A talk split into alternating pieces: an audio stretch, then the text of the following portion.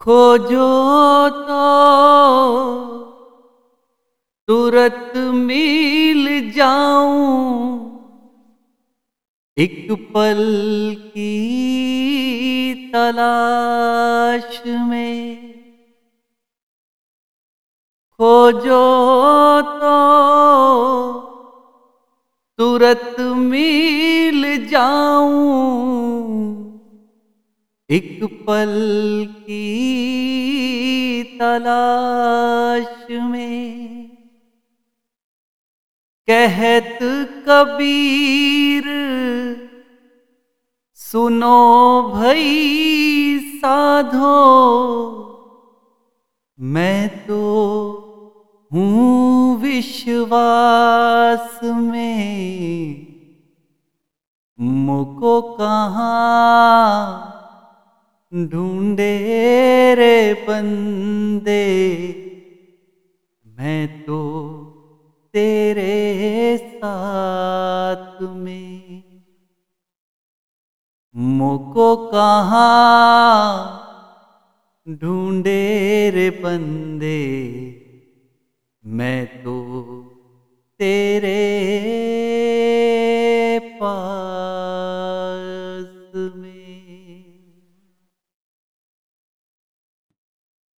जय गुरुदेव, जय माता की। गुरु जी फॉर यू चैनल के सभी सब्सक्राइबर सभी श्रोताओं का हार्दिक आभार। आज फिर एक अनमोल दिव्य सीख के साथ गुरु जी आपके बीच उपस्थित हैं। आशा करते हैं कि ये कहानी आप जब पूरी सुनेंगे, समझेंगे तो आपको बहुत ही अनमोल, बहुत ही दिव्य अनुभूति का आभास अवश्य होगा। इसे पूरा ध्यान से सुनिए और अच्छा लगने पर कृपया अपने अपनों तक इससे अधिक से अधिक शेयर ज़रूर तो हम आज के प्रसंग में प्रवेश करते हैं। मोको कहाँ ढूंढे रे बंदे, मैं तो तेरे पास में। आज का जो विषय है, वो यही है। एक राज्य में एक राजा बहुत बलवान, बहुत बुद्धिमान, ईश्वर के प्रति काफ़ी आस्था रखने वाला था। मगर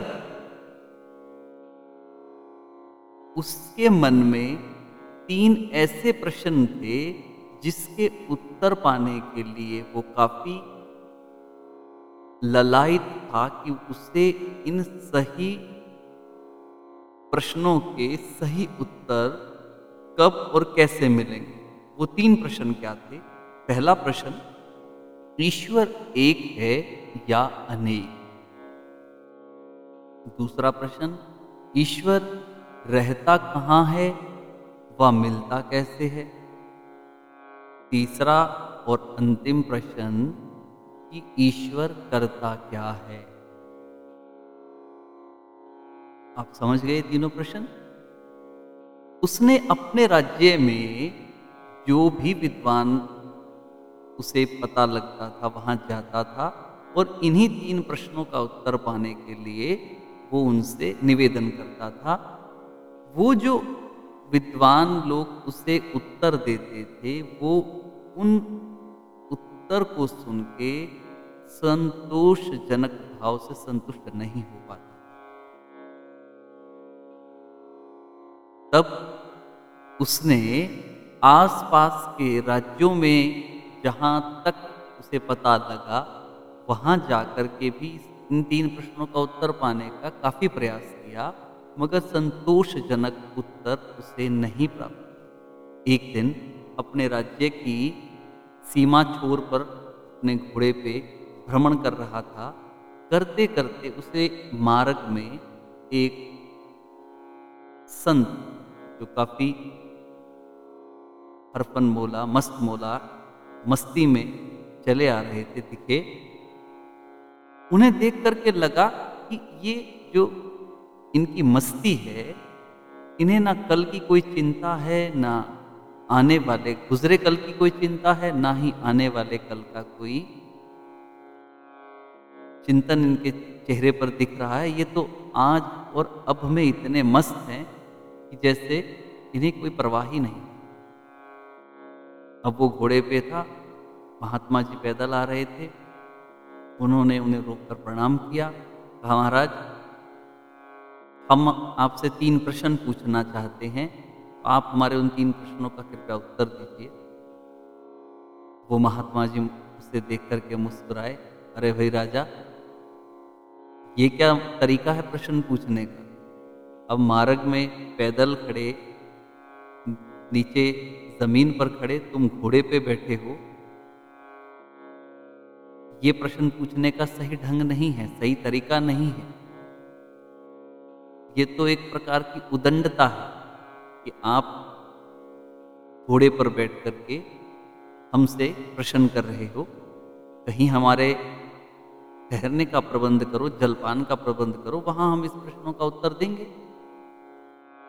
राजा का बगीचा पास में ही था। राजा आदर सत्कार के साथ उन महात्मा जी को अपने बगीचे में ले गए, ले जा रहे थे तो उन्हें ये तो लग रहा था कि ये कोई साधारण संत नहीं है। अब उन महात्मा जी को उन्होंने बगीचे में अपने नौकर चाकरों के साथ उनकी पूरे रहने, सहने खाने पीने की पूरी सुविधा और प्रबंध कर दिया और उनसे आज्ञा लेकर के दो दिन बाद राजा वहाँ उपस्थित हुआ। कहा, महाराज, हमारे तीन प्रश्नों का उत्तर देने के लिए हमने आपसे निवेदन किया था। तो वो तीन प्रश्न जो हैं हम आपसे अब पूछ रहे हैं, उनका उत्तर हमें आप बताएँ। तो राजा ने कहा, वही पहला प्रश्न, कि ईश्वर एक है या अनेक? दूसरा प्रश्न, वो रहता कहाँ है और मिलता कैसे है? और तीसरा प्रश्न, कि वो करता क्या है? अब महात्मा जी मुस्कुराए। और बोले, भाई, इसका उत्तर तुम अब अकेले में पाना चाहोगे या सबके सामने? तो राजा ने कहा, महाराज, अगर इसका उत्तर आप सबके सामने देंगे तो मेरी जो जिज्ञासा के साथ साथ उनकी भी जिज्ञासा शांत होगी। हो सके तो ये इसका उत्तर आप सबके सामने दीजिए। तो महात्मा जी ने कहा तो ठीक है, तुम सबको इकट्ठा कर लो, मैं इन प्रश्नों का उत्तर सबके सामने देता हूँ। तो राजा ने कहा भी सबको इकट्ठा करने में तो थोड़ा समय लगेगा। अब आसपास में जो नाती रिश्तेदार हैं सगे संबंधी हैं, उन तक हम ये समाचार भेजेंगे, फिर वो समाचार वहाँ तक पहुँचेगा, वो लोग आएँगे तो थोड़ा समय लगेगा। तो महात्मा ने कहा, हमें कौन सी जल्दी? है जब तक वो लोग उपस्थित होते हैं, तब तक हम यहीं विश्राम कर रहे हैं, यहीं ईश्वर पूजा साधना कर रहे हैं। आप उनके पास समाचार भिजवा दीजिए। तो राजा ने आकर के अपने मंत्रियों से ये मशवरा किया कि ऐसा एक दिन हम निश्चित करें, जिस दिन हम इन सबको आमंत्रित कर लें, वो आ जाएँ और महात्मा जी उन, अपने इन तीन प्रश्नों का उत्तर हमें उन सबके सामने दे दें। वो एक दिन निश्चित कर लिया, उस निश्चित दिन में आकर के जो है, सबको वहाँ आना था और महात्मा जी को वो उत्तर देना था। वो एक महीने का समय लगभग अनुमानित जो था इसमें था। और जब राजा उन महात्मा जी से विदा ले रहे थे तो महात्मा जी ने एक बात और कही कि, भाई, अब समय तो है एक महीने का। अब तुम रोज रोज मेरे पास आकर के मुझे तंग मत करना। मैं अपनी ईश्वर भक्ति में, स्वाध्याय में, पूजा अर्चना में कोई विघ्न नहीं तुम्हारे नौकर चाकर यहाँ हैं। खान पान बहुत बढ़िया है। तुम आकर के मुझे बार बार परेशान मत करना। राजा ने कहा जो आ गया महाराज? राजा वहाँ से चला गया और उसने अपने जो भी जिन्हें जिन्हें उसे आमंत्रित करना था, उन तक वो संदेश पहुँचाने का प्रक्रिया आरंभ कर दी। अब महात्मा जी भी ईश्वर भक्ति में, पूजा अर्चना में, साधना में मग्न रहने वाले थे। उस बगीचे में वो प्रतिदिन सुबह शाम सैर करते, टहलते चलते चलते ईश्वर का ध्यान चिंतन पूजन समय अपन का व्यतीत करते। उस बगीचे के बिल्कुल साथ ही एक गरीब किसान का खेत था। उस भ्रमण के दौरान जब वो सैर कर रहे होते थे तो अक्सर उस किसान से भी उनकी मुलाकात होती थी। वो उन्हें प्रणाम करता था, प्रतिदिन महाराज भी उन्हें आशीर्वाद देते थे। तो एक दिन उन महात्मा जी ने उस किसान को रोका और पूछा, भाई, तुम देखने से बड़े भले मानस लगते हो कभी हमें तुम्हारी मदद की आवश्यकता हो तो तुम हमारा वो काम करोगे। उसने कहा, महाराज, अवश्य, यदि मुझसे हो सकेगा तो मैं ज़रूर करूँगा। अब उस निश्चित तिथि को आने में, यानी कि जो दिन निश्चित किया गया था, तीन दिन मात्र शेष बचे थे।